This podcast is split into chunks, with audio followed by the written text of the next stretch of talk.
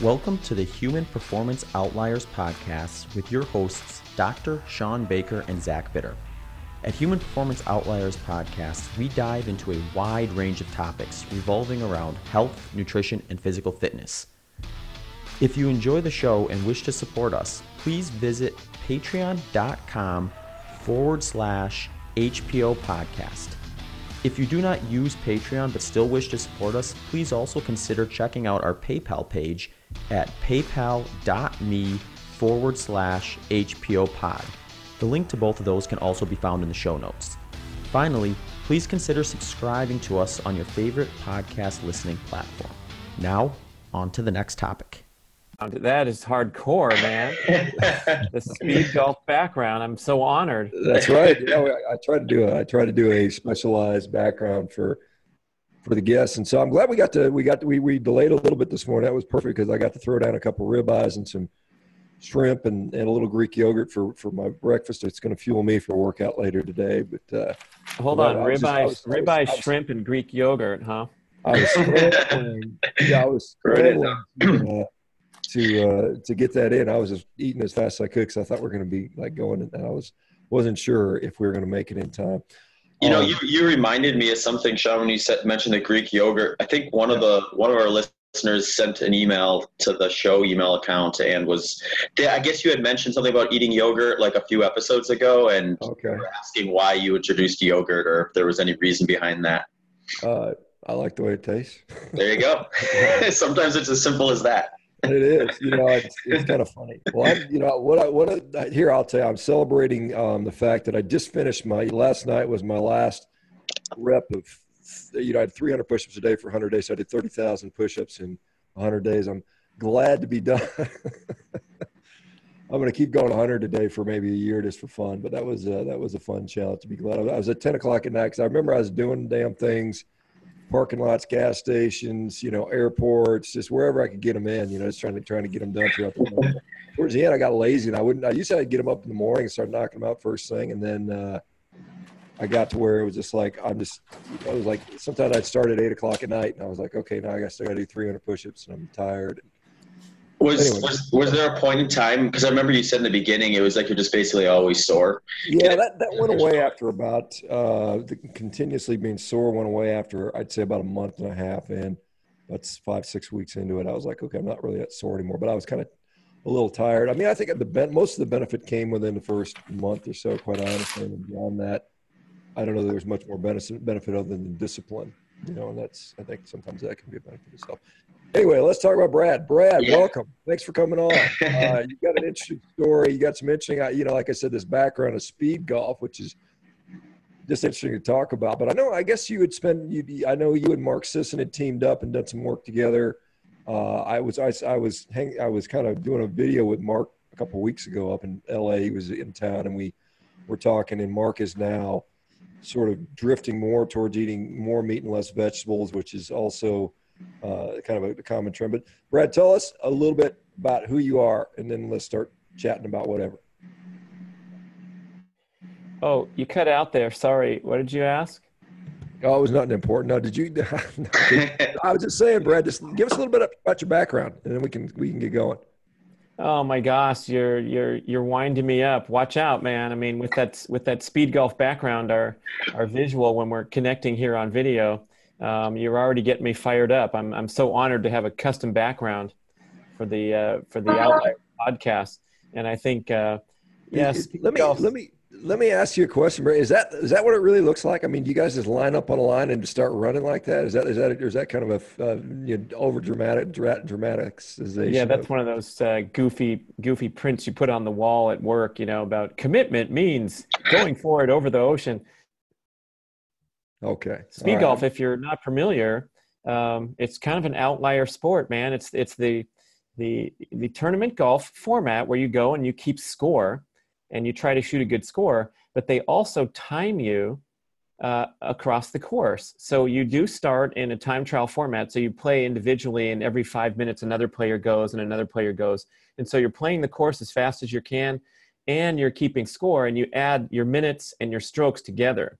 So you can't just run around and like hockey puck the ball into the hole and you know get get ten strokes. You have to shoot pars and hit great shots and hit it straight and keep it uh, you know in line with the hole because your your time is counting the whole time. So really, what happens is uh, the, the best players are shooting near par because it takes less time to hit the ball in the green and put it in the hole than it does to hit crappy shots. So it's a beautiful sport, just like uh, Winter Olympics biathlon, where the cross country skiers ski a lap and then they shoot at the target and then they ski another lap. And um, some viewers might not know that if those guys miss one of their shots, they have to ski a penalty lap of 200 meters. So they really have to calm down and execute the the gun portion of the of the competition. So speed golf's very similar to that, where we're, we're blending. It's a beautiful Zen-like experience because you have to be in the moment. You're not in the deliberate mindset like a golfer. And that's the great part of the sport is you're just kind of letting your natural athletic ability come out. You run up to the ball, you look at the target, you swing, you hit it,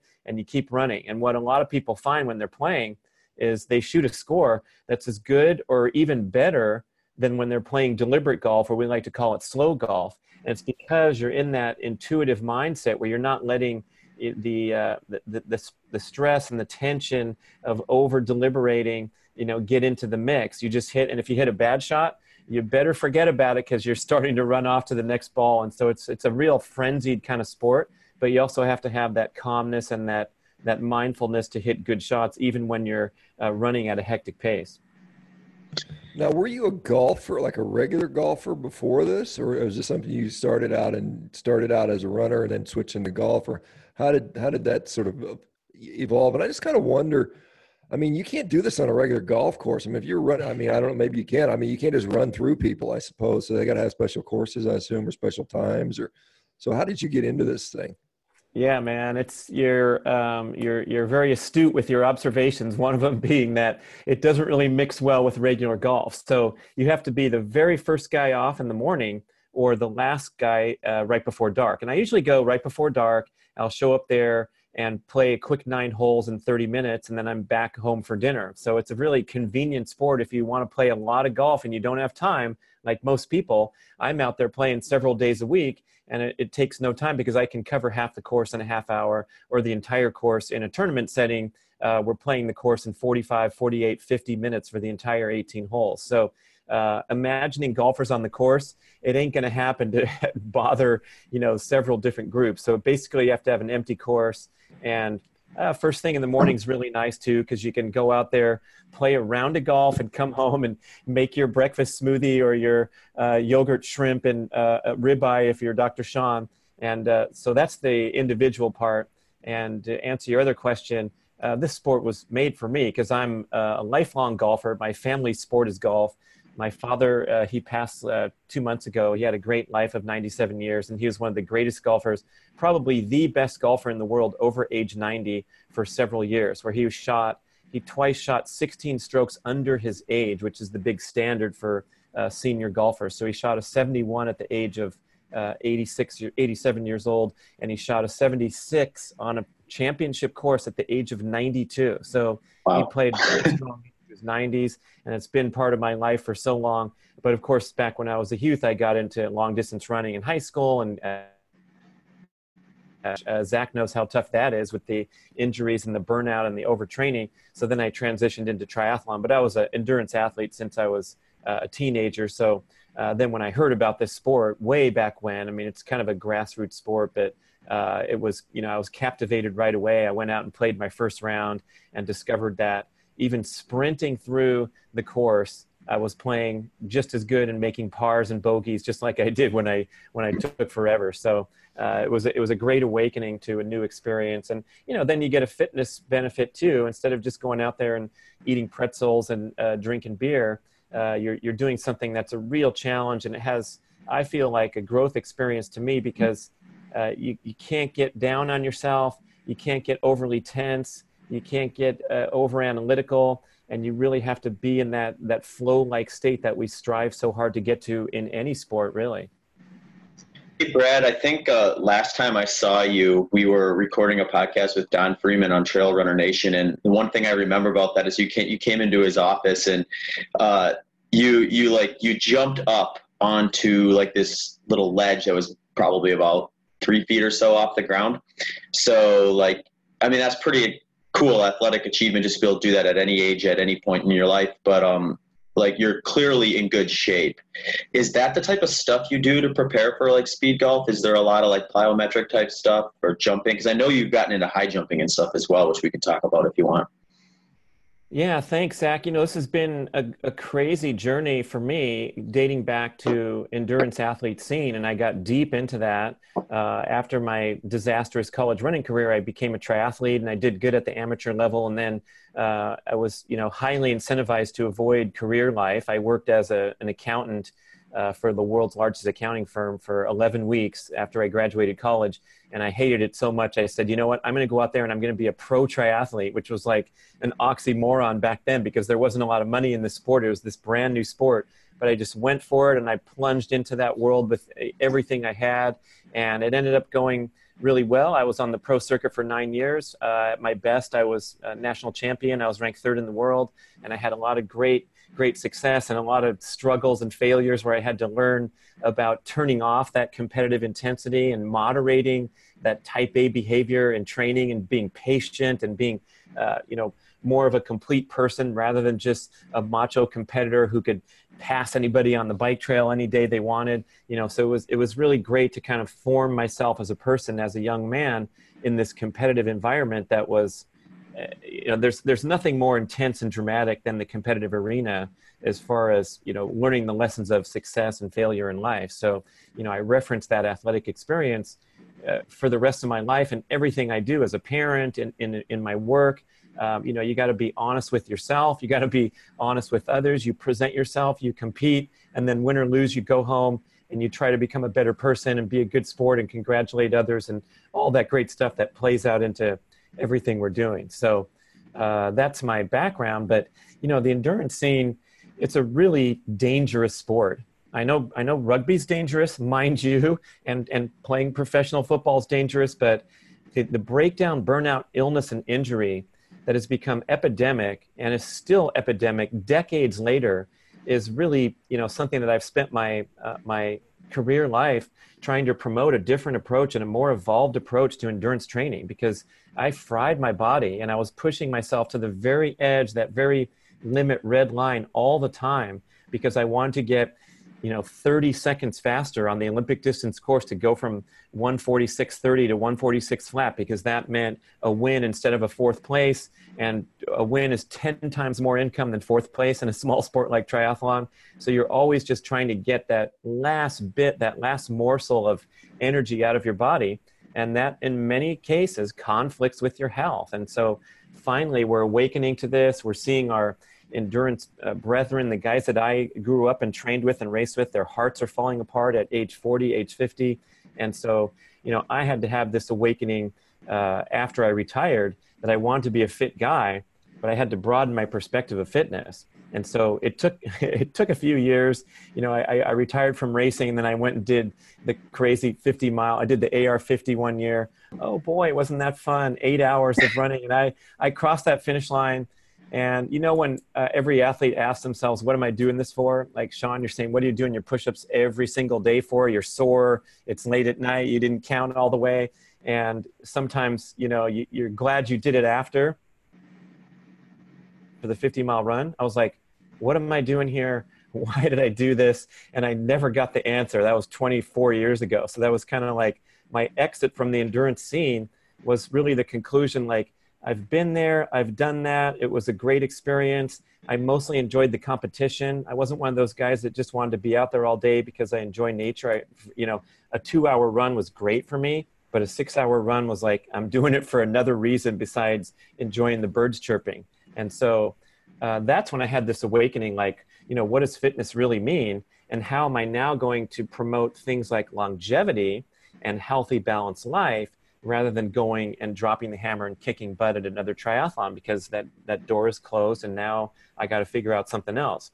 So luckily, the opportunity that presented itself was to uh, dominate little kids in Hughes Sports. So when my son was uh, uh, starting in first grade at five, I was a participatory coach for soccer, basketball, and track, and I threw down on those poor kids. And I was like the, MVP of every team for like what eight years until they're like in middle school and i was still the mvp of like middle school basketball i'd throw down on them i'd get in the scrimmage we'd run lines at the end and i'd be sprinting to the finish on the lines and then you know pretty soon what happened was high school came along and then they started dominating me so bad that like i couldn't even stay on the, the court with them for pickup basketball but you know keeping fit and wanting to be there and connect with my son and his peers uh, you know required a a new mindset where I had to get ready for soccer practice and do some side to side drills that I'd never done in my life because I was just pedaling my bike or running down the trail.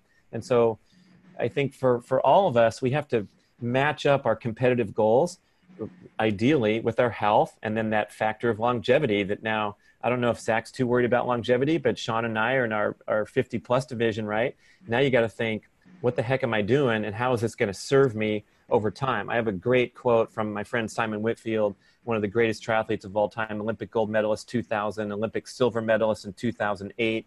And um, I asked him, you know, he's retired now. I said, hey, what are you doing for fitness? What's your, what are your, what are your goals? What's your routine like? And he said, you know, right now I'm coached by my 80 year old self.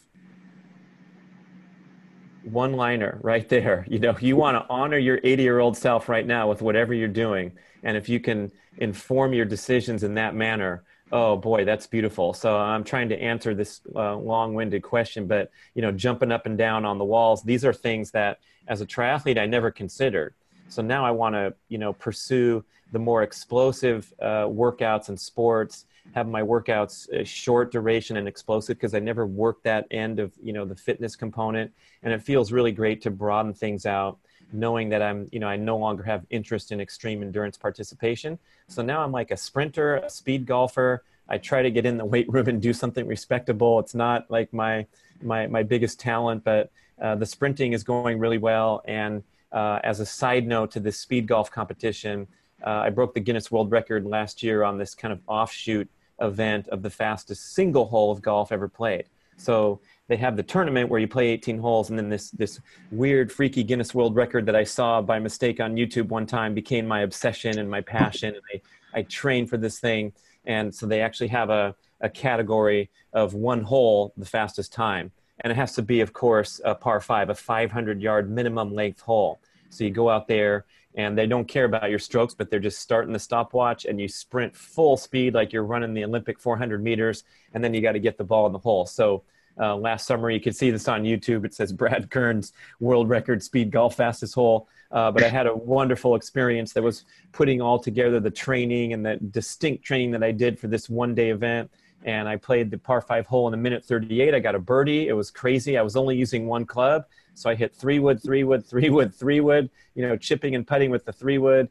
And uh, it was one of the great experiences of my life because it kind of represented, you know, maintaining this passion and this competitive intensity and going for a distinct goal, even as an old guy, where of course I'm not getting a big check at the end, I'm not on TV, it was just a fun thing I'm doing with my friends and family. But to me, it meant the same, it had the same significance as when I was racing in the national championships and on ESPN and uh, having the, the media and the attention that you get on the professional circuits. So it was really great to recreate that. And I realized how important it is for all of us to have some charge, something that's getting us up in the morning and going every day, uh, like a competitive goal, whoever you are and whatever point you're at in life. Hey, Brad, I know like um, I know your your kind of background through fitness and nutrition pretty well. And I think some of our listeners probably has read some of your stuff or listened to your podcast and maybe do. But I want to dive a little bit into kind of like some of the stuff you mentioned, especially with the endurance burnout stuff. And I think it's it because the reason I think this topic is interesting because I think it crosses over to other sports too. Because when you see these discussions about performance and these discussions about what's best to eat for specific sports or for any sport, um, you know, a lot of times people will point to these 20 and 30 year olds and say, well, look, this person's eating that, this person's doing this, or this person broke this record and they're following this diet. And they don't really, I think, always look at the whole picture, which is, first of all, like you, you can eat almost anything you want when you're in your 20s and 30s and probably get away with it to, to a degree. And so they're not really looking far enough down the road, perhaps, as to what type of ramifications that sort of decision making is going to have. And um, then it's also like it's it, they're they're maybe not looking at it like you said in the as their 80 year old self like what's their longevity? So for me i've always been more interested in kind of the who are the folks in the sport that i'm doing that are the oldest and still performing at a high level? And what are they doing? Because those folks are interesting to me especially when they get up above well above an age of what is supposed to be expected for that. Um, so tell us a bit about kind of your pathway through nutrition because i'm sure when you were kind of full blown triathlon stuff it was hard pressed to find anyone following anything but a very high, if not or very high carbohydrate diet. Is, it was that your experience throughout, and then did you kind of change after? Yeah, man, we we knew what we knew back then, and I, I feel sad about it now because um, we were eating uh, crappy foods and burning sugar all day, and then eating sugar uh, when we weren't training. Uh, and of course, we now know that that creates a lot of inflammation, oxidative stress, delayed recovery, more stress to the cells that you already stress with these crazy hard workouts that were too hard. So it was sort, of, sort of a vicious cycle of the sugar burning endurance athlete, uh, completely uh, disrespectful of you know uh, longevity and uh, general health. So the high carbohydrate grain based diet was you know fundamental to uh, endurance performance, and it, it, still is for whatever percentage of the pack that's not listening to the right podcasts or not open minded. They're buying gels. It's a multi billion dollar business for sports drinks, gels, blocks, things like that. And I know we need those things in the course of a hard workout, but like to live in a sugar based lifestyle, that one was heartbreaking for me because now now our minds are open to such you know an incredible more potential uh, really with the faster study being a prominent uh, breakthrough so that people can really pay attention and say this stuff really works it's not just freakos on the outside that are running 20 miles on amino acids and water. You know now we're knowing physiologically that uh, everyone has that uh, you know potential to become a fat adapted athlete. But i think uh, you know in the start of your question you also pointed out the overtraining patterns that sort of feed into this sugar burning lifestyle or the thing that we all have to sit back and recognize and say wait a second. The the idea that you need to push yourself to exhaustion as a as a workout pattern is still very strong and it's it's you know in the mindset of the athletes in all the sports from crossfit uh, i call them crossfit freaks. Much love to the crossfit freaks the endurance freaks. We get freaky about this stuff because these sports and these goals attract that goal oriented, highly motivated type A population. Sean, I just learned this. Did you know uh, the origin of the term type A? Uh, I did not know the term. Tell me. The origin of the term type A is the high risk factor for heart disease in medical terminology. It's a type A for heart disease, and there's type B and there's type C. And we've repurposed that into a personality attribute and in many cases a complementary personality attribute. Oh yeah i'm a type a. I, I wake up super early and I, I work out and then i go and, and do this and do that. And so like i don't want to be in the top heart disease risk category as a type a. So what i learned through that uh, competitive experience i referenced uh, previously was that i had to tone down my type a competitive intensity to make a breakthrough as an endurance athlete in this crazy sport that requires so much type a behavior and focus and so, you know, sitting here, of course, I had the uh, the luxury of a professional athlete lifestyle where I could sleep a lot and focus on my recovery and my stretching and all the things you need to do to to lower stress levels. But Zach, that's what you're talking about is the average Joe who's participating in these sports. They have to rush off to work every morning and deal with kids and uh, stacks of bills and things that you know the pros are focused on their training and their recovery so they have a different decision making paradigm than someone who's trying to juggle everything. And you know, I'm I'm gesturing on the camera. Justice, the, uh, the the scales of justice have the the weights on either side, and so when we put the weight on the stress side, we're talking about every form of stress in life, including the enjoyable stuff like our workouts. Then we have the lousy boss and the difficult commute and the traffic in Seattle. And so all these things are weighing down only one side of the scales of justice. And the other side, your sleep habits, your time in the park where you sit on a bench and watch the squirrels. All that stuff is there's almost nothing over there these days because now we have the digital device in our face that's taking over for all the downtime and the recovery time that we used to have.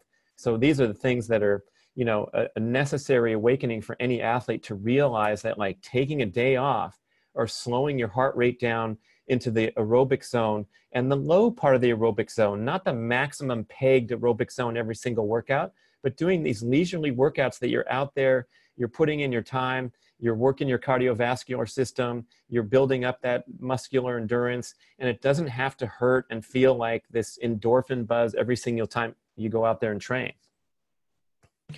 Brett, I mean, you, uh, like I said, you're talking about uh, elite performance, and you know, you, you know, like I said, you've got this record in speed golf, and people say, "Well, it's an obscure, obscure sport," but nonetheless, and I've, I've gotten world records in obscure sports as well. I've had Highland Games World Championships. I've had indoor rowing World Championships. I mean, it takes a lot of dedication, a lot of effort, a lot of focused purpose, uh, you know, work to get that done. You still have to train hard. You still have to do those things, but you know, you've done this, and uh, I mean, I will contend that you can be your best physically and you can be a high level athlete and still be healthy. Now, there's a lot of people that do it the wrong way. I don't think I don't think reaching your optimum physical uh, uh, performance potential always translates into bad health. I think we've just done it the wrong way for many years, and I think we're starting to learn some of the stuff you've talked about. So I want to I want to just kind of delve further into what do you think are the right things to do for a prescription for someone that maybe wants to be competitive, maybe wants to go out there and and you know because I, I mean, I, have been doing it my whole life. I enjoy it, you know, and I you know it's. Uh, it's it's kind of who I part of who I am. I mean, and if I stop doing that, I'll feel like I'm dead. So I mean, I I, perceive myself at 90 still doing something. I don't know what it, I'm going to be the I'm going to be the Tiddlywinks world champion. I, am not you know I don't know. I'm just going. You know. So what do you think is uh, the prescription for healthy uh, physical performance and, and a high level physical performance? Hey man let's do like a whole podcast channel about that. That's what we're talking about here every show. I love what you guys are doing especially blending the you know the the different worlds of the extreme endurance and then the you know amazing records that you've set at your age sean. It's it's really cool. And like first first thing to do would be to listen to podcasts like yours and get that information into your brain and realize you know the free thinkers and the outliers and the you know people that are progressing with this exciting carnivore movement that I've been captivated by by several months and previously dismissed out of hand. When Danny Vega told me he was eating this carnivore diet in 2017 I said literally whatever dude. And he's like but my blood works better. I'm stronger. I'm this I'm that. He's he's jacked as as as, as anybody and I, I dismissed it i'm so ashamed to say like why didn't i open my mind and listen to what this guy was saying is because it didn't align with my fixed belief systems and so now with the internet and the podcast explosion and the free transfer of information now i think we have a chance to evolve from for example, the endurance scene 50 years ago, dudes were overtraining and getting injured. And Bill Bowerman, the great coach at University of Oregon, against quotes that my friend likes to send me to Christopher Smith in Eugene, Oregon, the greatest speed golfer of all time, old time Bowerman, Prefontaine fan. And Bowerman would say stuff like, if you're if you're tired, you're not allowed to come to practice. And if you show up, you're kicked off the team. And that was his paradigm back then. And it's like if everyone could just honor that advice today, 50 years later, we'd be so much better. So I think this awakening is really important that we have to continually keep our minds open to new ideas and breakthrough performances and breakthrough strategies like the uh, the fat adapted athletes that are setting the pace and the, the carnivore uh, dietary patterns that are now setting the pace and bringing us a first awakening. So that's my my first on my list is you know open up your mind. And then uh, i think the one that's really hitting me hard today is the hyperconnectivity and the overstimulation of the mind and i'm i'm heartbroken for my kids generation because i think the destruction is is something that we you know uh, we've lived half our lives sean. Zach you've lived a certain percentage where there was none of this zero. And i've written now uh, the first 12 or something were before the cutoff point where i had to sit in a room and type on a screen and maybe go down to the library and check out a few books and page through them and work on this project that was totally focused and you know combining uh, resources in a way that was very linear and measurable. And now today man my email screen's open. I've been working on a book for this many months but i got other stuff to do and people are texting me and the phone's ringing and it's blowing our minds out to the extent that i think it's way more stressful than we acknowledge and it has a hidden cost that's tremendous the short attention span some people are probably dropping off this podcast right now because they can't listen to anything for longer than 23 minutes or whatever our count is. So, for me, I'm watching this in myself, my penchant for distraction and uh, hyperconnectivity, and having to make these concerted efforts to do things like first thing in the morning, I drop down to the floor and I do this uh, mobility flexibility ritual with my legs where I'm doing hamstring kickouts and frogs and core work. And it takes 12 minutes and I do it every single day without fail, just like you were talking about off. I don't know if we were recording that or not, Shawn, but you're talking about you're doing 300 push ups a day for 100 straight days. Is that what it was? Yeah. So that's, what was it? 30, how many thousand? Yeah, so, yeah 30,000 push ups would have ended up being. I did that for, for yeah, 100 straight days. Yeah.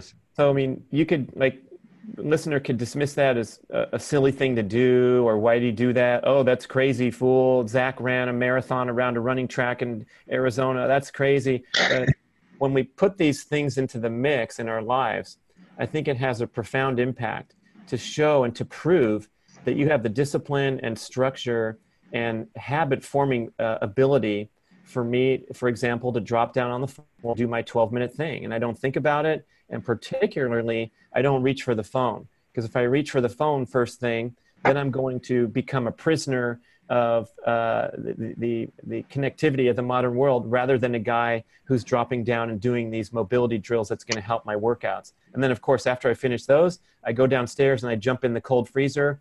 Uh, I'm now up to around six minutes routinely, and the water's 34 to 38 degrees year round, rain or shine, no matter what. It's, I'm like a robot. So I wake up, I drop to the floor, I do my thing, and then the robot goes down the stairs. As Tony Robbins says, it's my mind telling my body what to do. He's a big cold plunge enthusiast. He's got a cold plunge at each of his seven luxury estates around the world. And there's a hormonal benefit. We probably talked about that on some of your shows. You can read about it. But the hormonal benefit aside, it's the fact that I can tell you guys in public and the listener I do stand my myself by doing this routine morning ritual every day. And then I can go become a victim of the, the email inbox and whatever else is going to punch me in the face of 77 times the rest of the day.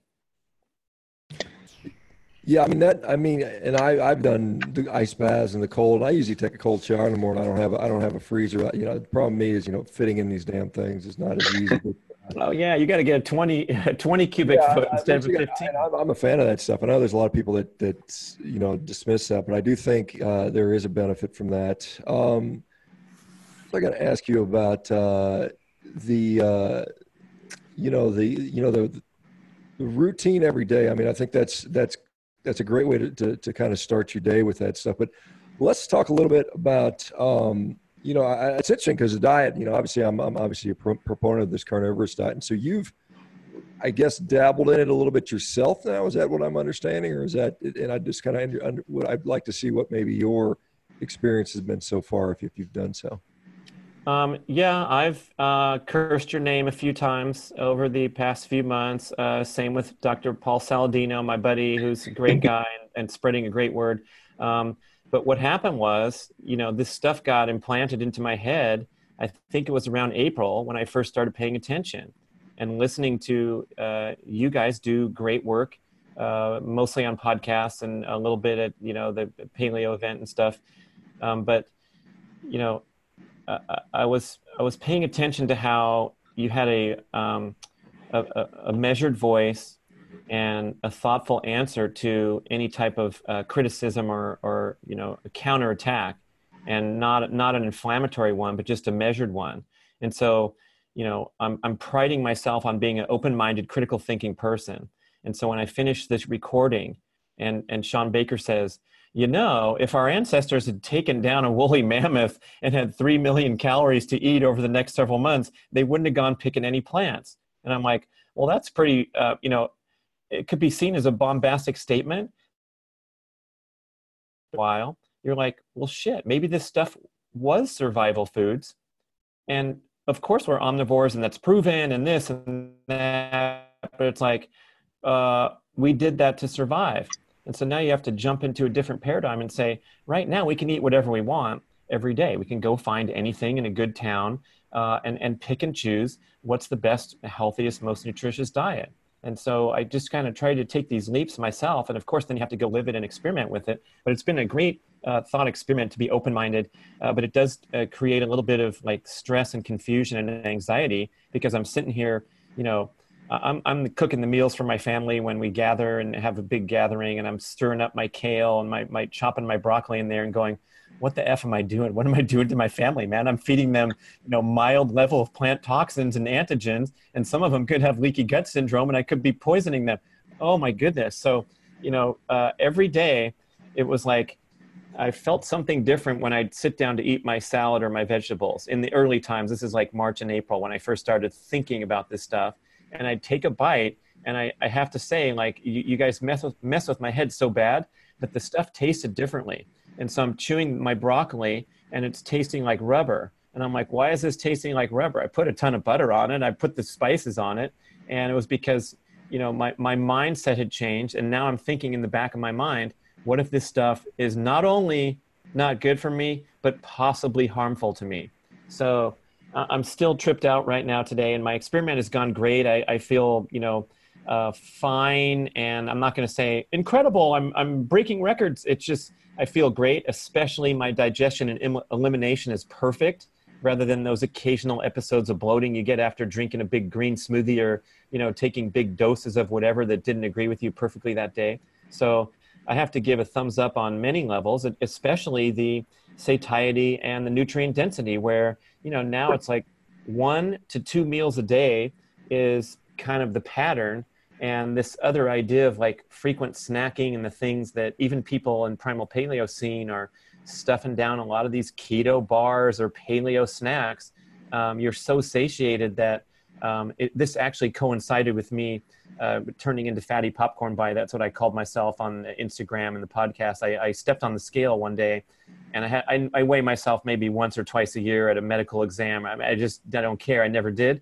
and I stepped on the scale. I'm like, holy f! I'm 172 pounds. That's like six pounds, eight pounds more than my driver's license, and I didn't realize it. And then I like took a look in the mirror. I'm like, yeah, man, I'm I'm kind of looking different than um, than I'm used to seeing this person. So I kind of decided um, to get some structure going in my life and kind of regulate my my dietary habits. My regulation is I eat only healthy foods, but I was eating plenty of this and that, and an occasional popcorn binge turned into a frequent popcorn binge. And I like to eat dark chocolate, so it'd be like instead of a few squares, it was like a few bars. and then uh, I decided to like put the brakes on everything. And so the carnivore eating pattern, uh, to say nothing else, you will lose excess body fat on this plan because your eating choices are limited. And I think there's a lot of value and benefit to limiting your choices and your freedom in daily life when we have people spouting, hey, everything in moderation, might as well enjoy life, you only live once. And all that stuff can sometimes turn into bullshit and rationalizations rather than living the best life you can. So, on that note, it's a positive too, where I just kind of got more focus, um, made better choices and more intentional choices because there was not that uh, not that many opportunities, not that many diversions. This episode of HPO is brought to you by BioOptimizers. They have identified over 130 research studies showing this to be a powerful way to upgrade your keto digestion, energy, and fat loss goals. Some keto pitfalls include constipation, lack of energy for peak exercise, and fat loss plateaus. BioOptimizers offers a possible solution called K-Apex. What K-Apex does is three things. First, it breaks down the fats you eat into fatty acids using a proprietary lipase and dandelion extract blend. This means you're breaking down the dietary fat into usable energy. Second, they transport those fatty acids into the muscles and in the liver, and they have several ingredients that dramatically increase the fatty acid oxidation inside your mitochondria, both in your muscle and liver. Simply put, you're transporting fuel into your motor and you're increasing your motor's horsepower. They recommend three to five capsules of K-Apex in the morning on an empty stomach for energy similar to a cup of coffee that can last six to 10 hours without the nervous system stimulation. Smooth bowel movements and fat loss, when coupled with a calorie deficit, can be expected. It's not magic, but some research behind shows that it does help raise metabolic rate and other fat loss hormones. Try it for yourself when you go to www.kenergize.com forward slash human. That's K E N E R G I Z E dot com forward slash human. All one word you'll automatically get 20% off any package of K Apex with coupon code HUMANKX, all one word. Now, back to the show.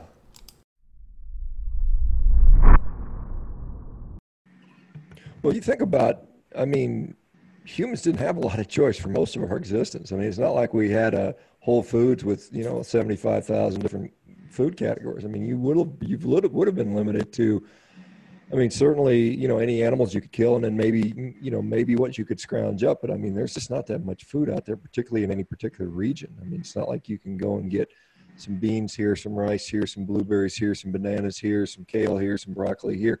I mean, a lot of those things obviously didn't even didn't even exist. I mean, kale and broccoli didn't even exist, you know, way back then. And so, I mean, it's kind of like, okay, this what is a natural human diet? And I think it is a maybe not a strictly carnivorous one, but I think it's a meat-based diet for sure. And I think that should be the foundation of your diet rather than the sort of uh, sort of push toward we're trying to make meat a condiment. You know, that's like making food a condiment. You know, here's your food, and then here's a bunch of indigestible fiber stuff that you can stuff in there to kind of pretend you're full, but it's not really going to give you nutrition. So I think that's a big paradigm shift, and, and hopefully more people will understand it. And you know, I think the biggest thing, the biggest critics are people that have never done it, and I think that's the that's the, uh, the, the bottom line there. And and and I was, you know, hmm. honestly, I mean, five years ago, you'd ask me about this, I would be like, that sounds crazy. And I'm I'm generally a pretty conservative, uh, skeptical uh, person, and you know, it's it's just you know, it is what it is. It tends to work. But that's interesting. You know, I want to go back to the thing about being unplugged. You know, I was at I was at a little um, in the neighborhood. We had a little concert down the street in one of the parks, and there I was in there chatting with this guy or somebody wanted to meet. He's a guy who, I mean, he's probably, I'd say late 50s. He says he has never in his life been on the internet, never used a cell phone. So, I mean, this is his, he made this conscious decision that he is completely unplugged. And he, and he says it pisses his friends off because he has a dial up phone. And they're like, well, what if I need to get hold of you? Or when we want to do something? I said, well, plan ahead and call me the day before. And I think it's just, uh, you know, it's kind of refreshing to see that there's still some people out there. Whereas, you know, and it's it, unfortunately, I mean, we're here using a device. I've got a phone. My kids, my kids, you know, will get on an iPad. My little, my young, my youngest, uh, sorry, my oldest daughter has a phone now, and it's, it is distressing to see them being sucked into this. And you know, I, I don't know that there's any any way to turn that around for the for society as, as a whole. I mean, it's almost like, it's almost like the instead of the processed food, it's like processed information. You know, we don't we don't value it because it doesn't take anything to get it anymore. I mean, before when you had to when you had to obtain information, you had to work to get that information, I think. And so maybe it has a more lasting imprint. Now I can just click on something and pull up whatever I want. And it's like the same thing with the food supply. It's like you can get whatever you want. And I, I just wonder if there is some utility in humans actually being required some effort into, into, into gain. You know, whatever that be, whether it's knowledge, whether it's, you know, food satiety, whether it's fitness, whether it's sex, whatever. I mean, there should be some sort of work to reward effort, you know, a, a balance or ratio there. And I think that's just a just an interesting topic that I just kind of maybe made up off the top of my head. But I, th- I think we need to start a movement called intermittent iPhone, where it's like a 16:8 iPhone usage window or something like that.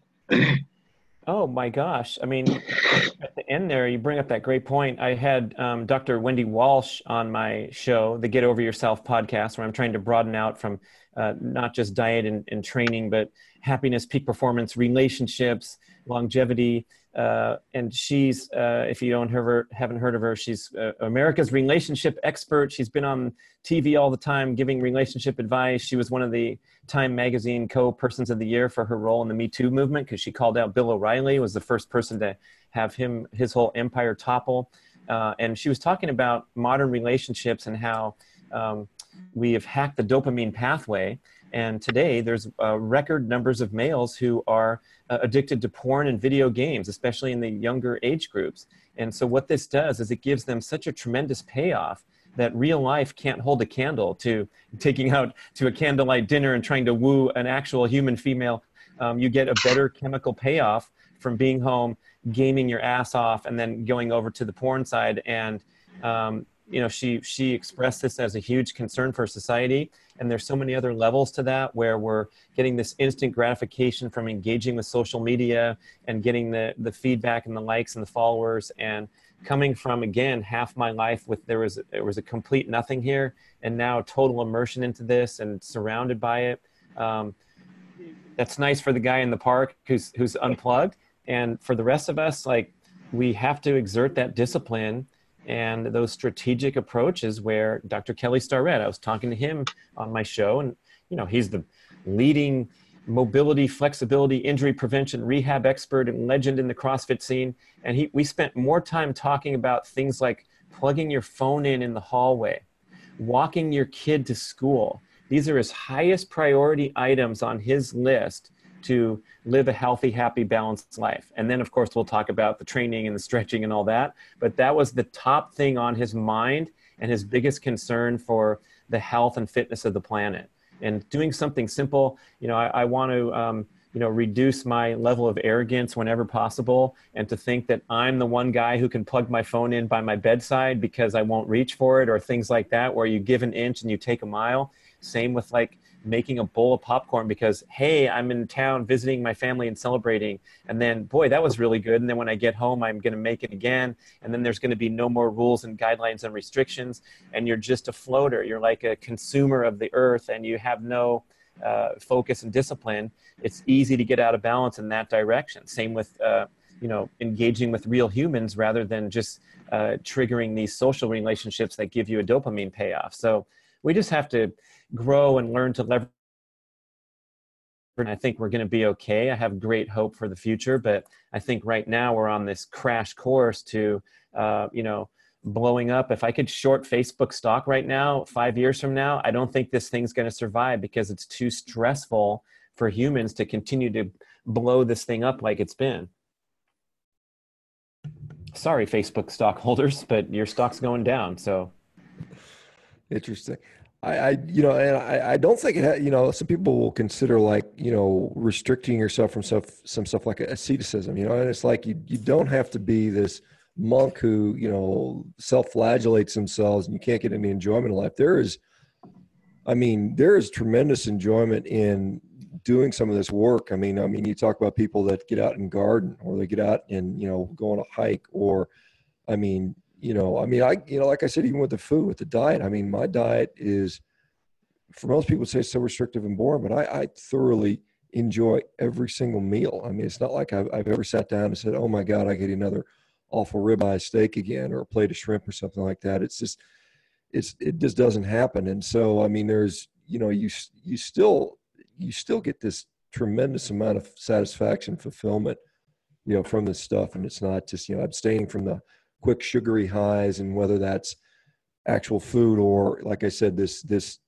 bombardment of electronic simulation or whatever it may be. Oh that's that's the thing i want to bring up. I, I, saw a thing about you we talked about pornography um, that the amount of energy because i guess something like 60% of the internet is consumed with pornography or something like that that's like 60% of the internet is devoted to looking at pornography takes up and creates as much greenhouse gases as like the entire country of France. So when we're talking about saving the environment, you know, uh, and, and we're, we're not going to eat meat because because the cows are you know belching or farting or whatever they want to blame it on. I mean, it's like this. These are other things. You know, the healthcare industry is about 10% of the U.S. U.S. greenhouse gas emissions, and so when we have people that, you know, healthy people don't are, are less likely to pollute and less likely to ruin the environment than unhealthy people with unhealthy habits and all this sort of stuff. So I think there's a lot of ways to tackle this this problem or perceived problem about what we do about saving the planet from our own stupidity and our own environmental destruction. I don't think creating a people a nation or a culture of sick, unhealthy, you know, porn, internet addicted, you know, crazy people is is, is a way forward either. Love it, Shawn. You're going off. We're having a, a wide ranging show. I love it. you know, Shawn, one thing you said that I've been thinking about was just like the, uh, I, I'm sure you've heard this a million times when you've been talking about the carnivore diet and just being told like, oh, I couldn't do that because, you know, I like this or it's too one dimensional. It's too, too much of the same thing. And I was just thinking like when I was trying to think of when in like my life or in anyone's life did it start to become like such a big focus that I want to be able to eat this specific thing or these specific things. And that's kind of like the highlight or the goal versus like, I think about when I was a kid, when you're just like, especially like in the summer when you had all day to just run around and play and do whatever you wanted basically. And I remember seeing like food and eating as something that was getting in the way of what I wanted to do, not something that like I was looking forward to getting to. And it seems like now as like a lot of adults, it's like they're always looking to like, well, oh, what's the next meal going to be? And then they're just waiting, counting down the hours and minutes to that next meal. Whereas as the kid, it was like, oh man, I got to go home and get lunch, or I'm not going to have any energy this afternoon. But you're really looking forward to getting past that point and back out to doing whatever it was you were doing or wanting to do. Yeah, that's a great point. I mean, if you see f- food as nutrition to fuel your activity, your life experiences, and not consider it the experience, because so many people, I mean, really, literally, the only joy the only passion they have in life is their next meal. I mean, and that is such a sad situation to be in. And you're exactly right. I mean, my kids are in summer camp right now. They're running their butt off. When they get home, they're going to jump in the pool, and then we're going to do some gladiator training. I'll make them carry stuff around the pit in my backyard for fun, and then they'll eat. And you know, and it's it's like, and you're right. They don't want to eat. They don't want to take time. They don't want to stop playing to eat. But you got to say, hey guys, get some fuel in your fuel tank, and they don't really care. You know, at that point, as a kid, you're just like, okay, whatever's in front of me, I eat it real quick get it done and then i'm out the door back back to life. And, and you know right now it's like everything social occasions family it's all uh it's it, you know people look forward to their food. They're like looking forward to the event because they can eat some cake or something like that. And that i think is and i know a lot of people say well that's part of culture and life but i mean it doesn't it doesn't have to be i mean you can still interact with people in many ways and it doesn't have to be over uh, you know over you know grandma's pecan brownies or whatever like that. I mean there's there's lots of ways to be to be engaged in the world and experience stuff. And you know people talk to me about well don't you get tired of just eating meat all the time? And i'm like well i mean i don't really get tired of breathing the same air every day. I mean i don't demand that i have multicolored air or multi-flavored air and i, I don't care that my urine is always yellow or almost yellow. It doesn't have to be rainbow colored i mean there's there's basic physiological functions that, that i think we do and i don't there's no animal out there that's demanding a menu. I mean my dogs don't sit there and say hey what's on the menu today mean, they just eat, and I think that's as simple as it has to be. Uh, we just, like I said, we've just we've just changed our environment so much where we can do whatever we want as human beings, and I think sometimes it's well, certainly it's it's not necessarily benefited us. I mean, there's a lot of things that technology has improved our life and quality of living and life expectancy and comfort level, but at the same time, uh, it's a two-edged sword for sure.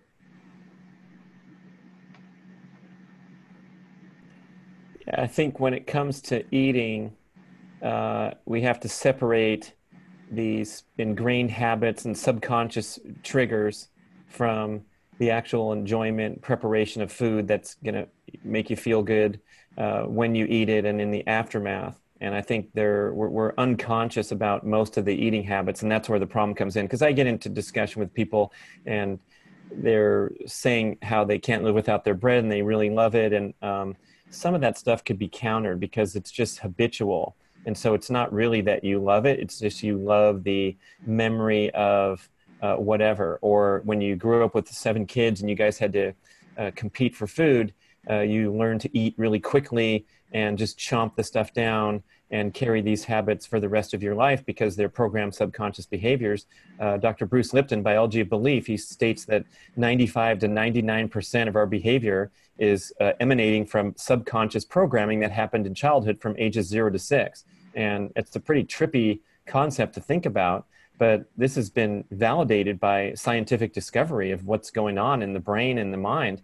And um, so, you know, those times that we can wake up and become conscious, just like getting defensive when someone uh, makes a criticism of your diet or whatever, or your, your behavior, and you just launch into this pattern behavior that you're so used to doing and you get into toxic relationship dynamics and you get into unhealthy uh, unconscious eating dynamics. And if we unwound some of that and that's what i was trying to describe with my experience with the broccoli is like do i like broccoli because my mind has been programmed that it's good for me and that's part of the reason or a huge part of the reason that i like the broccoli i, I don't know. I, I don't know the answer. It's some of the chewy taste and textures and variation in your diet and eating a salad you know can be described as pleasurable and a nice balance to just cutting into uh, uh, an egg every single day and that's all you eat. You'd probably get sick of it and there, there's some you know parts of the palate if you're a really sophisticated eater. But I think we've gone so far down the road of just indulgence and decadence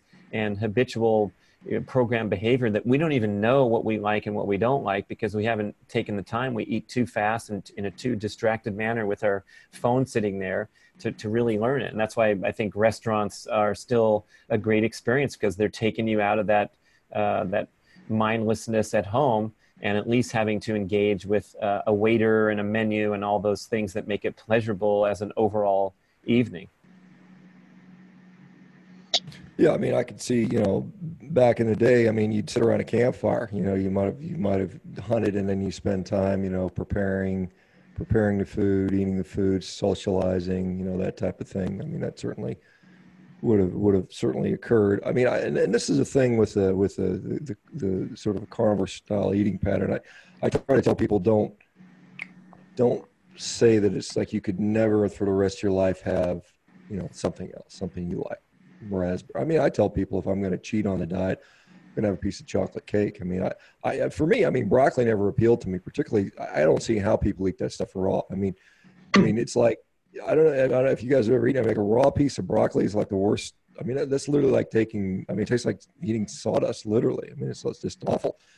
And, you know, you have to smother it in so much butter or something to make it palatable. And I just wonder, you know, it's like, are we enjoying the stuff we smothered in? Or are we actually enjoying the, the food itself? Because it, in my view, it was, it, I didn't, it didn't take me much convincing to say, I don't need to eat this stuff because it just didn't taste very good. But I guess there's some people out there that either do actually enjoy it or at least say they actually enjoy it. But I, but I do find that, you know, these things, they come, they become vehicle like salads when I was, you know, and, and like I said, I'll go back to Mark again when he was talking about his big ass salads. When I was when I was doing the low carb and the paleo and the keto stuff, I would eat these big giant leafy, you know, uh, kale and spinach salad and just lots of it, you know. And of course, I put plenty of eggs and bacon and you know whatever and dressing on there, olive oil and fruit in there, and but I didn't enjoy the leaves. I mean, I was, I was enjoying stuff that went on top of it. The leaves were like my, it was like doing penance. You know, it was like, well, I guess I got to eat this yeah. stuff, and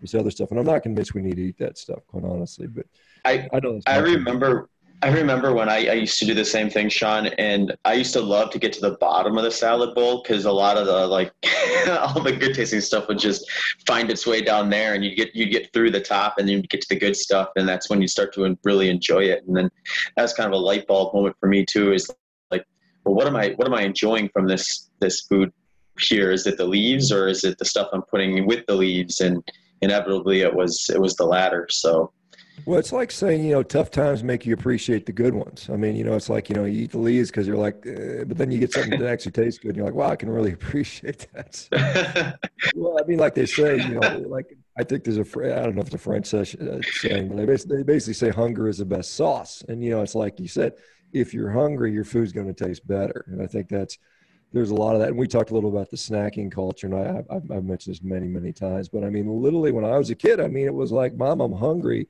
It's three o'clock in the afternoon. They go, "Well, guess what? We're having dinner at six. Wait, you, you don't want to ruin your appetite." And we've gone away from that. So now it's reflexively hand the kid a granola bar and and a juice box. I mean, that is a disaster in my view. And I think you know we we need to you know again, this is a nice thing about this sort of meat heavy eating pattern is it puts you naturally in almost an intermittent fasting type of situation where you eat one, two, maybe three meals a day at most for most people. And I think that, I do think that is is a huge advantage for for most healthy human beings. Maybe maybe there's some disadvantages for particular athletic endeavors, but I mean, in general, I think not eating constantly is a huge advantage. Well, also getting to a point where you can appreciate your meals on a deeper level, and that's when you get a little bit hungry, which is almost entirely nullified uh, in today's modern life where people are going right up to the point where they might start to get hungry and then boom they slam a lunch. And then if they do feel something in the afternoon a blood sugar drop they're going to prop that thing up. And we've been told to do that by nutritionists and dietitians. And um, not only does it mess up our metabolism and, and you know prevent the, the, the fat burning from kicking in but i think psychologically uh, it's really it, it's destructive to not have to work hard uh, to get food or appreciate it with, for example, you know, striving for an extended fast every day.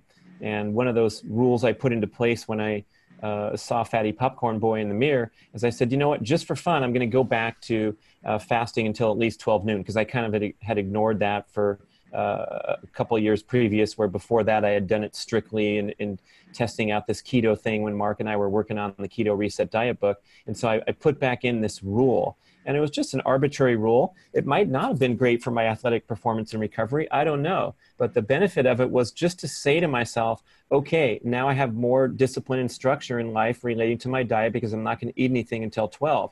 And what happened, again, maybe this is physical and, and digestive circadian rhythm, but I think uh, the psychological aspect is important. As I started to get hungry around 11:30 every day, now I'm working, I'm having a productive morning. I didn't have to distract myself with preparing a meal, which is another benefit I think of just not having to eat all the time. Is just you jump up, you do your workout, you go at it, you're at the at the laptop in my case and i'm going going going and then around 11.30 i'd always notice huh, what time is it oh it's 11.30 and i'd start thinking about my meal and planning and preparing maybe what i was going to make and then get into the kitchen at noon and start to have a nice, delicious feast.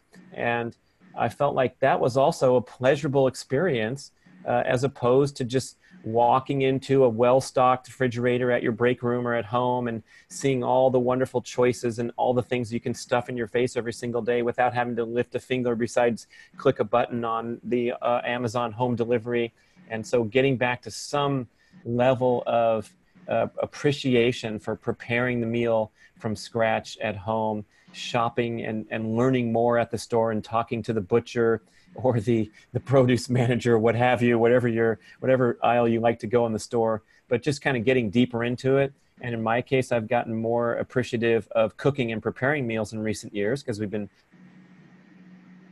geez, maybe I should contribute a recipe uh, and that kind of thing. So um, I think the more more deeply we get into the appreciation and the celebration of food is one of the great pleasures of life, I think most people are going to up their dietary quality tremendously because that crap that's going down the pipe just because it's there or because you think you like the Mr. Goodbar or the Cheetos, um, you can unwind that really easily and realize that these are just kind of an offense to the palate when it gets down to it. And then it's an offense to your digestive tract and your energy level and your metabolism. So I think for anybody who's, you know, staunchly committed to whatever indulgent diet they have now, it's really easy to unwind that if you just decide to, you know, take a take a leap of faith and maybe perhaps do an experiment where you do an exclusionary diet for 30 days. You don't have much to lose and it could be an awakening of health that would really get you going on the on the right path.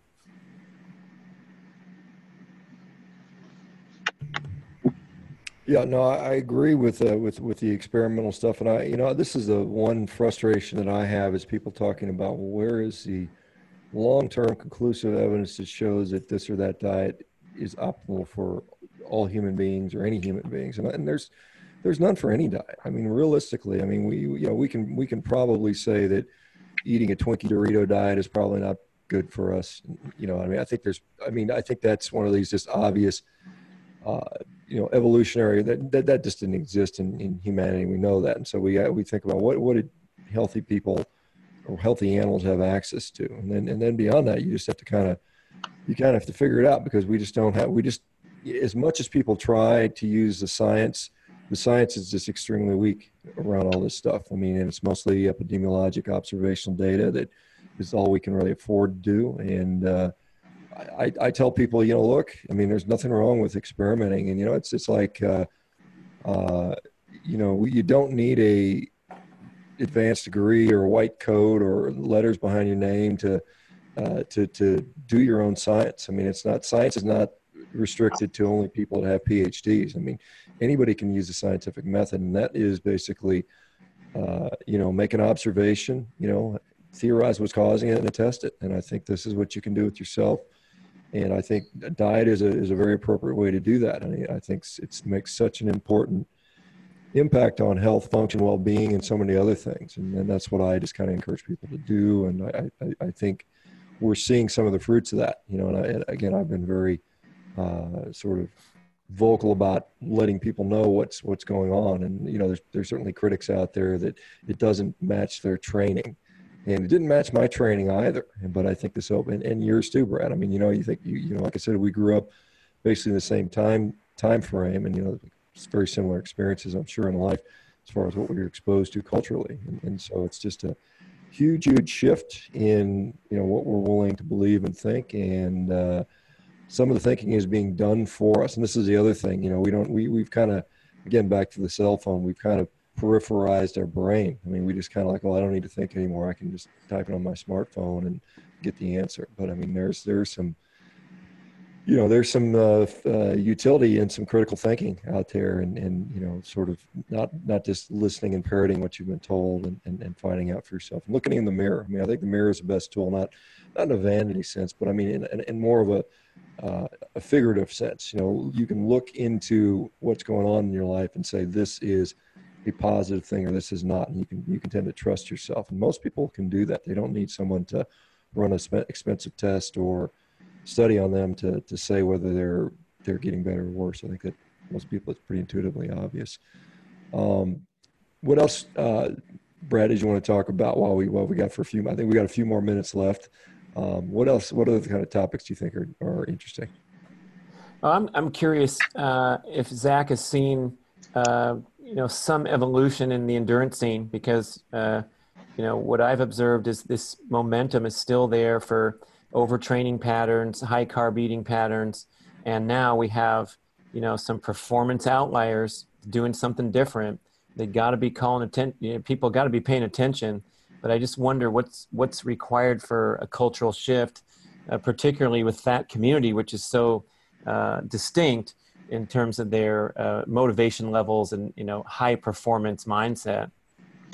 Yeah, you know, I th- I think I'm definitely seeing a, a shift in the sense that there's more people who are willing to try a high fat, low carb approach. And I think now that it's maybe a little less black and white, whereas when it kind of first came, it was kind of like, and it was based on this is what we know. It's like if you're going to do that approach, you go strict keto versus kind of maybe a little closer to something I do where I, you know, cycle some carbohydrate back in during intense training.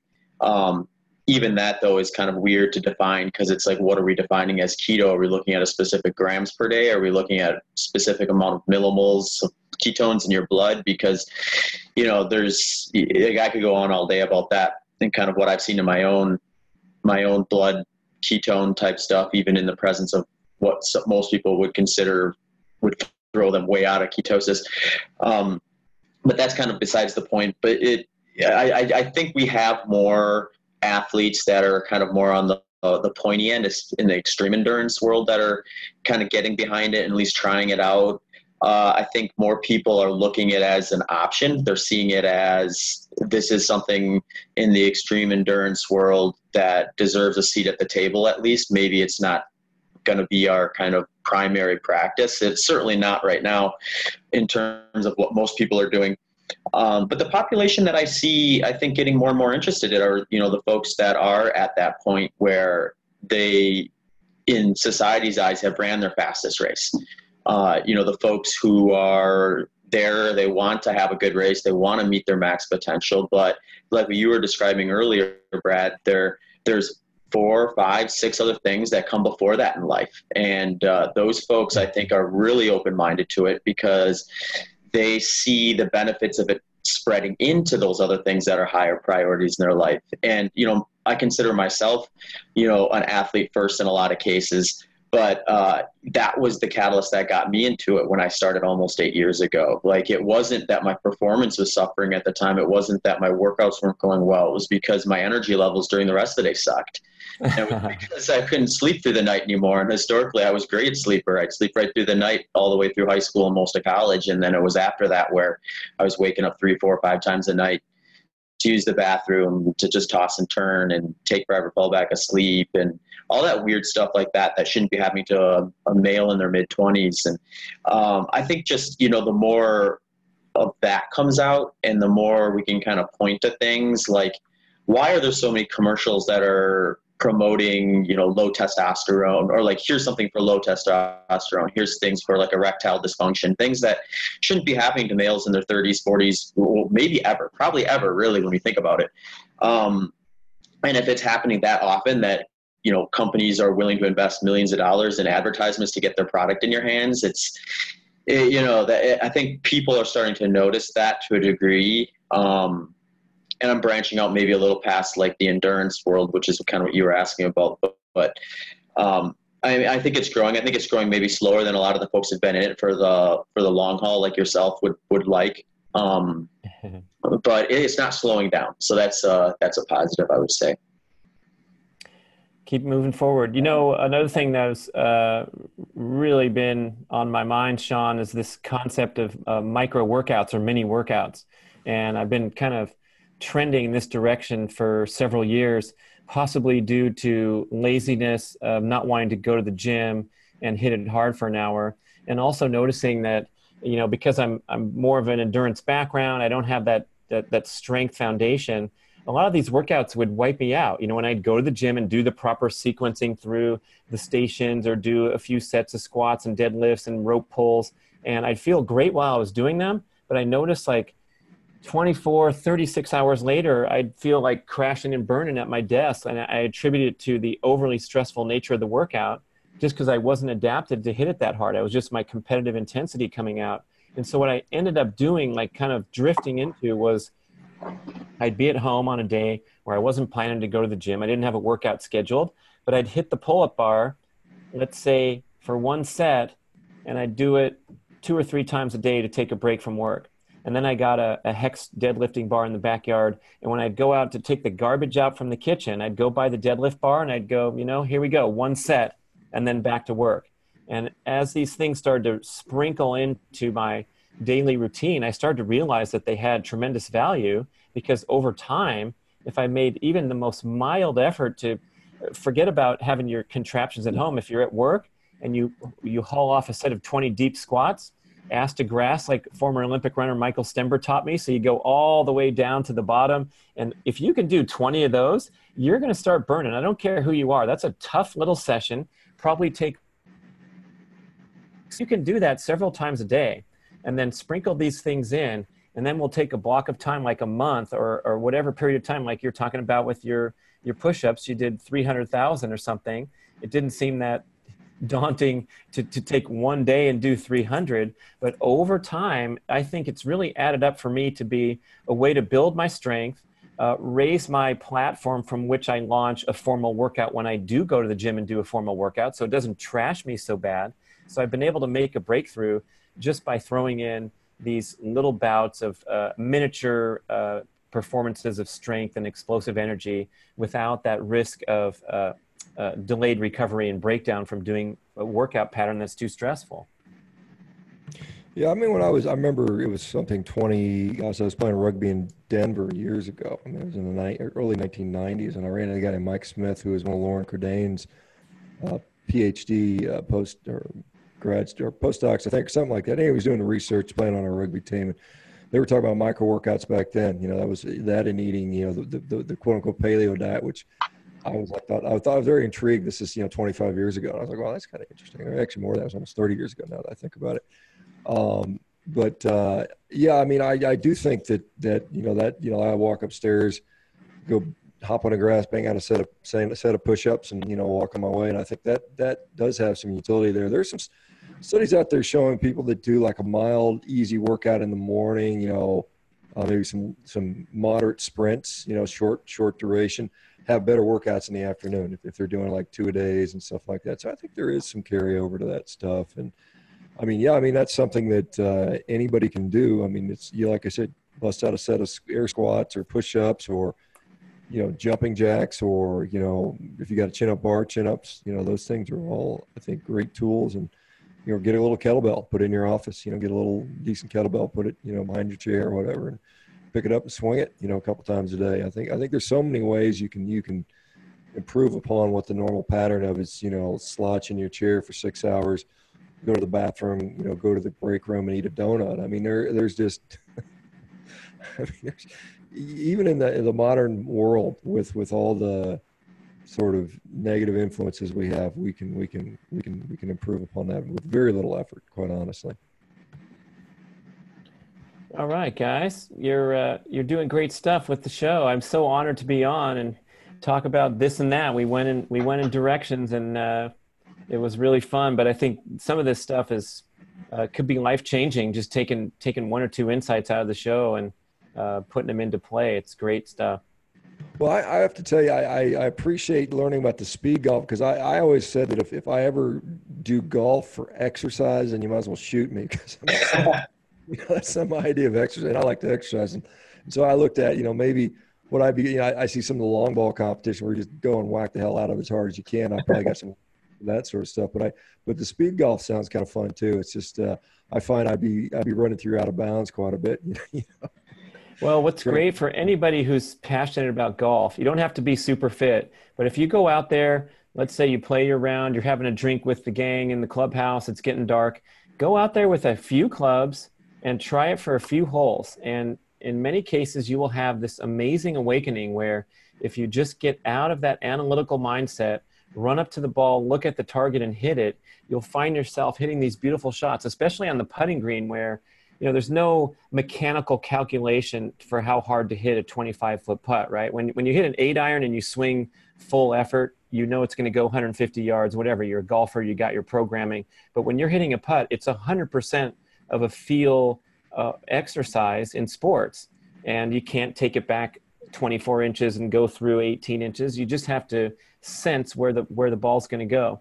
And when you're playing speed golf the long distance putting is so much better for me because I don't waste any, I don't interfere with the nervous system process of just getting up and stroking the ball. And it's like an awakening to see this ball end up three inches from the hole when I'm 30 feet away, where I can't putt that well when I'm doing my plumb bobbing and, and listening to my playing partner. This, this hole's really, it's really down hole, uh, downhill. I, I play here a lot. I've noticed, you know, like, oh, yeah, yeah, yeah, you're just messing with my head now. So, anyone can try it and, and dabble in this exciting new adventure and then hopefully hopefully get hooked and uh, come out and join us at some of these tournaments. Hey hey uh, bro what's your best round by the way? I mean what's your best round on the speed golf?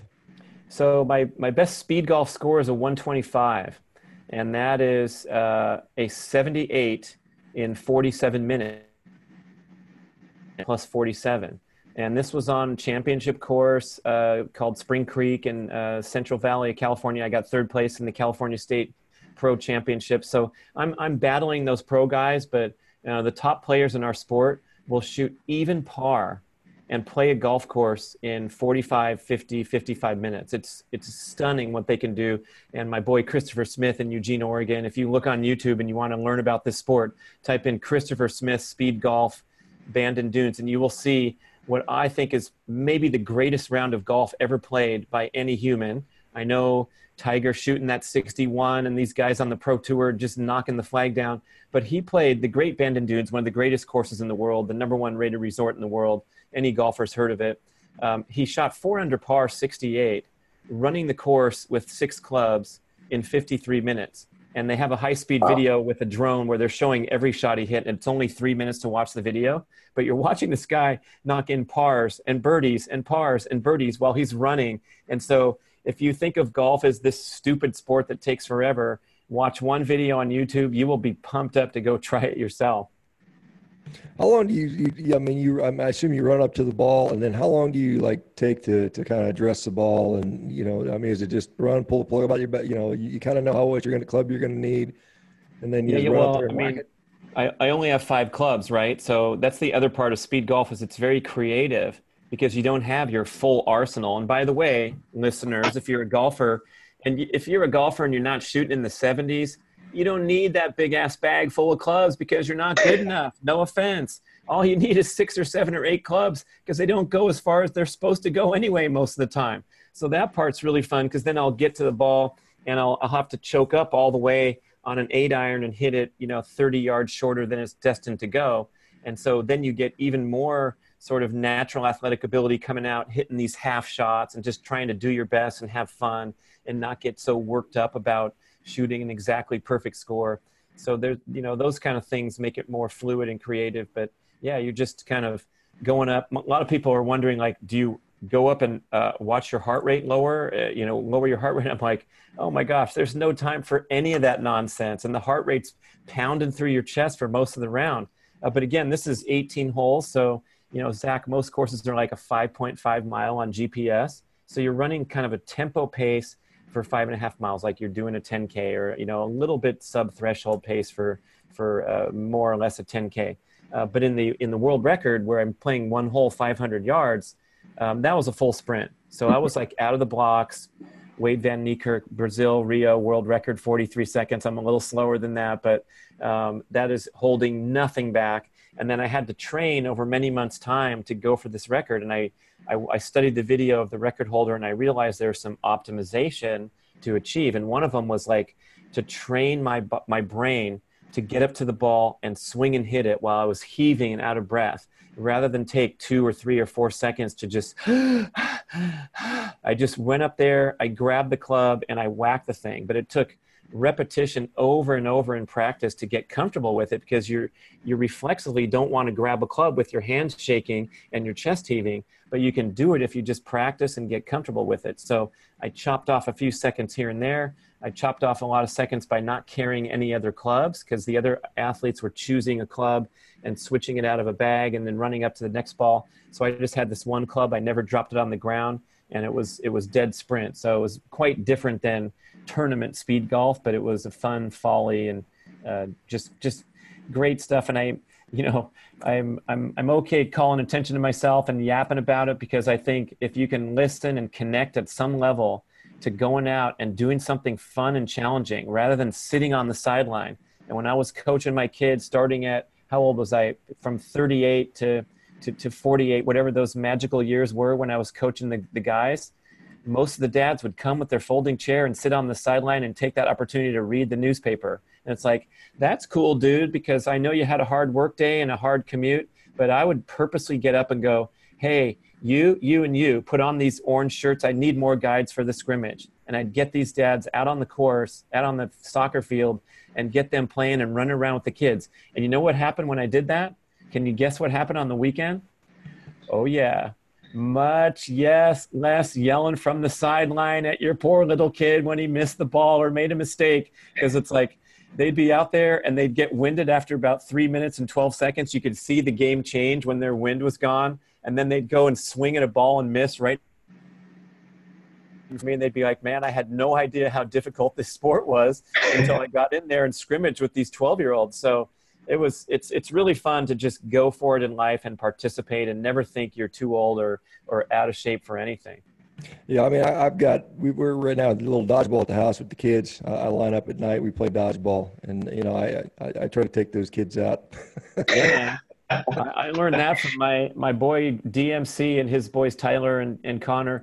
Zach, you might know Tyler Curley. Just crossed the finish yeah. line of the Western States, 22 hours, first time following in the footsteps of his dad, who finished in '96, and he was on the cover of the Auburn Journal. Little Tyler, who was what eight years old, high fiving his dad, and now he finished. What an amazing occasion! But that dude would go one on one with his little boys when they were like fourth, fifth, and sixth grade and he would slam into them and body up and score another basket. And these kids would be near tears and saying, This wasn't fair, that wasn't fair. But guess what? They became exceptional athletes in their older years because dad did not hold back one inch when they were little dudes. Yeah, my kids get the same treatment, and they they, they cry until I say no crying, but. So crying in dodgeball. not, not in dodgeball. They banned dodgeball in, in California elementary schools. Yeah. Did you know that?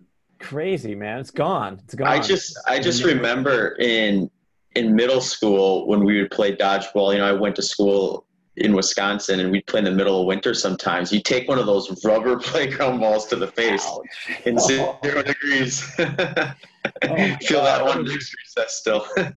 You should have sent videos to the California public educators that banned dodgeball. Look at these little rats getting their tattoos at, at age eight. Yeah, they did a workaround in Wisconsin. I'm not sure what's changed since I was teaching there, but now they, they can play dodgeball, but they've got to use these like foam balls that balls? Oh, yeah, God. basically a, it's like a, even softer than a Nerf ball. It's like not as compressed as that even yet, but yeah. So so they I didn't realize they dodged they banned dodgeball. Well, I'm not surprised. I mean, it's it's you know. it's the, it's the age of the uh, the age of the helicopter parent and the overly structured overly manipulated lifestyle for the young kids and I, i'm going to blame technology a little bit but also like my reflection as a parent now my kids are 21 and 19 so they're kind of out of those years where you were trying to do the puppet strings on everything and i realize now like we have much less influence than we think we do or like to believe that we do because a parent, your ego's involved. You want your kid to,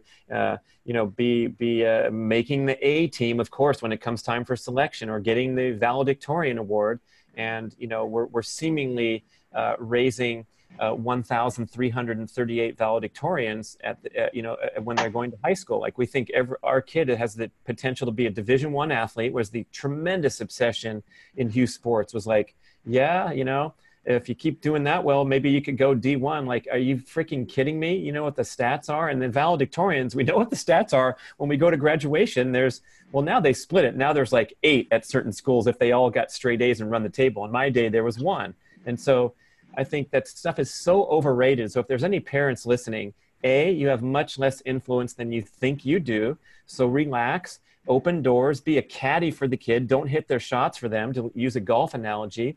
And B, uh, the success path is tremendously overrated and it's ruining kids lives when you're trying to you know orchestrate something that's not naturally destined and meant to be uh, you know my sister was valedictorian of her college at yale there's four different colleges so she was a high performing student and it was a, her complete natural destiny her parents, my parents, never bugged her about her homework, nor did her older brothers. We did not offer any advice or studying tips. She was destined for that path.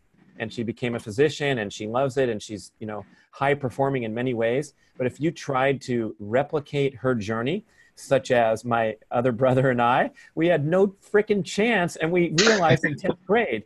And so when my father's sitting me down and saying, hey, I'd like you to consider the Ivy League schools because those are the best education, and that's where I went. I'm like, Dad, I'm pulling a 2 8 in a crappy public high school in Los Angeles, and I like running and, and drawing stuff and uh, making fake sports stories and writing a fake sports newspaper. That was my passion back then, right? And so um, I think watch those kids, let them let them flow into whatever passions they have, and again, open those doors, encourage them, don't criticize them. I learned this one too, like you know, a, a, kid after my, my son played very high level high school basketball. They went to the state tournament twice. He plays at UCLA now with the, the women's team. He's a scout team player and he's loved it his whole life. Uh, and he plays hard and tries hard. And after a game, when sitting there processing it with a young brain, whether they win or lose, it's not a great time to give your helpful observations from the stands about how things could have gone better. And I remember being re- resolute to stick to this mission of not opening my effing mouth after the game, even when I was super frustrated or whatever was going on in my mind as an intense fan. And I remember this one trip we were at a tournament and we drove for 90 minutes in silence from, from uh, Redding, California to Chico, California and my son didn't say one thing. And after 23 minutes or whatever, it says, I am not breaking this streak, man. I am not going to be the guy to crack. So I'm just driving along, driving along. And we pulled into Chipotle and he just let it flow. And so the, the other 90 minutes of the drive, we had a three hour drive. All he did was talk and process things, and I was able to be a helpful father. But if I had so much as said one thing in that first 90 minutes, the whole thing could have blown up. So there's my, my parenting story uh, for, for all you guys in that, in that mix right now. And uh, doing the best you can. Oh my gosh, it's it's it's a great awakening to to sit back and realize that they're their own people with uh, their own you know their own natural destiny and determination. Well, that's a good note to end on. Thank you so much, Brad. Let folks know where they can get a hold of you, find you, check out your speed speed golf video, that type of stuff. Uh, oh boy, I, I, appreciate people going over to bradkearns.com. Uh, K E A R N S is my last name. I have this wonderful podcast called Get Over Yourself where I'm allowing my personality to come out and have fun and, and get in the mix. It was like, you know, our show today where we just let it fly a little bit and not have so much structure and repetition of the same stories and talking points of book authors or whatever. So I try to just get on there and, and, uh, you know, give some uh, good advice with the uh, the humor and the spice that I'm I'm trying to be known for. So hopefully you'll like that. If you like things off the beaten path and free thinking, the Get Over Yourself podcast. But you can find everything at bradkearns.com. Awesome, Brad. We will put those links in the show notes so listeners you can click over and check out what Brad's up to. Uh, best of luck and thanks for coming on the show. Oh, you guys are doing a great show. I know it's a new show, so I hope people will find this thing. I'll be happy to spread the word because um, fun stuff. Keep up the good work, guys. Thank you very much, Brad. Hey, folks. Human Performance Outliers podcast is growing And due to the growth, we are looking to take on some new sponsors. So if you feel like your company or organization would be a good fit for our audience, please do not hesitate to reach out to hpopodcast at gmail.com. Thank you. Thank you for listening to this episode of the Human Performance Outliers podcast with hosts Dr. Shawn Baker and Zach Bitter. If you enjoyed the show, please consider following us on social media and checking out our websites.